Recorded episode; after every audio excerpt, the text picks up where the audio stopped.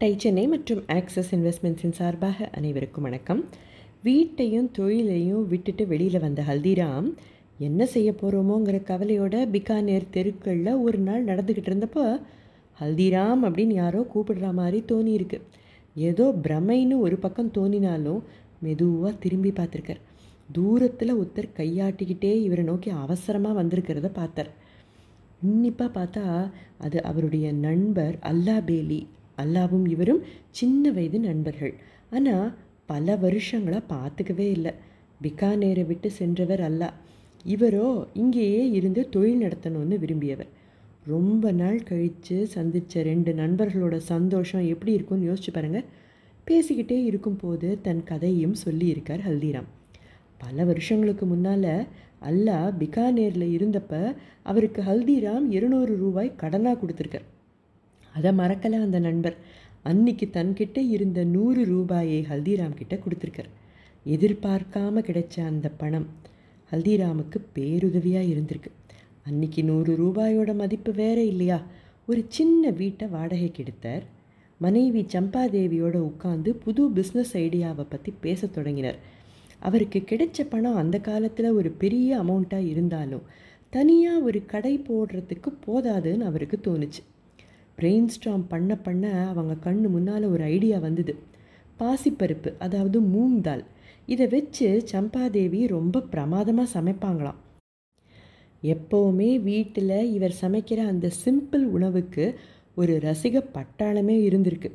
இதையே ஏன் ஒரு பிஸ்னஸ் ஐடியாவாக ஆக்கக்கூடாதுன்னு தோணியிருக்கு. பிகானேரில் பணி செய்கிறவங்க எத்தனையோ பேருக்கு இந்த சிம்பிள் உணவு அதிகம் செலவாகாத உணவு. அதுவும் வீட்டில் சமைக்கப்பட்டது வேற. இங்கே ஒரு பெரிய பிஸ்னஸ் ஆப்பர்ச்சுனிட்டி இருக்குன்னு ஹல்திராமுக்கு தோணியிருக்கு.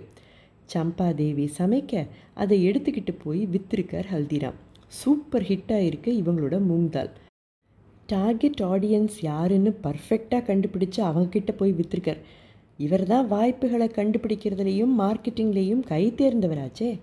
தவிர இவர் செஞ்ச புஜியாவை வாங்கின கஸ்டமர்ஸ் வேறு இருந்திருக்காங்களே பிகானேரில். இவர் வித்த மூங்காலுக்கு அவங்களும் பொட்டென்ஷியல் கஸ்டமர்ஸ் தானே. அந்த ரெப்புடேஷனும் இவருக்கு பெரிய உதவியாக இருந்திருக்கு. ஒரே வாரம்தான் வியாபாரம் பிச்சுக்கிட்டு போக தொடங்கியிருக்கு. சம்பாதேவியும் அவங்க மருமகள்களும் ரொம்ப பிஸியாக நிறைய சமைக்கிறதுல ஈடுபட்டுட்டு இருந்திருக்காங்க.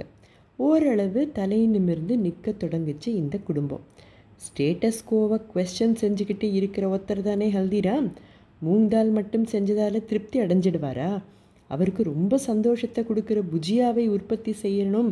அது எப்போ நமக்கு ஒரு ஆப்பர்ச்சுனிட்டி கிடைக்கும்னு காத்துக்கிட்டு இருந்தார். கஷ்டப்பட்டு மூந்தாலை விற்றதில் பணம் சேர்ந்தது. திரும்ப அந்த புஜியா பிஸ்னஸ்க்கு போகணும்னு நினைச்சாரே ஒழிய யார்கிட்டையாவது போய் வேலை செய்யணுங்கிற எண்ணம் அவருக்கு கொஞ்சம் கூட இருக்கலை. ஓரளவு பணம் சேர்ந்தது.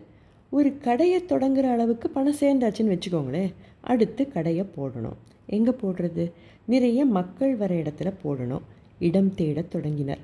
சிந்தாமணி அப்படின்னு ஒரு ஜெயின் டெம்பிள் ஒன்று பிகானேரில் இருக்குது அந்த காம்ப்ளெக்ஸில் பல கடைகள் உண்டு.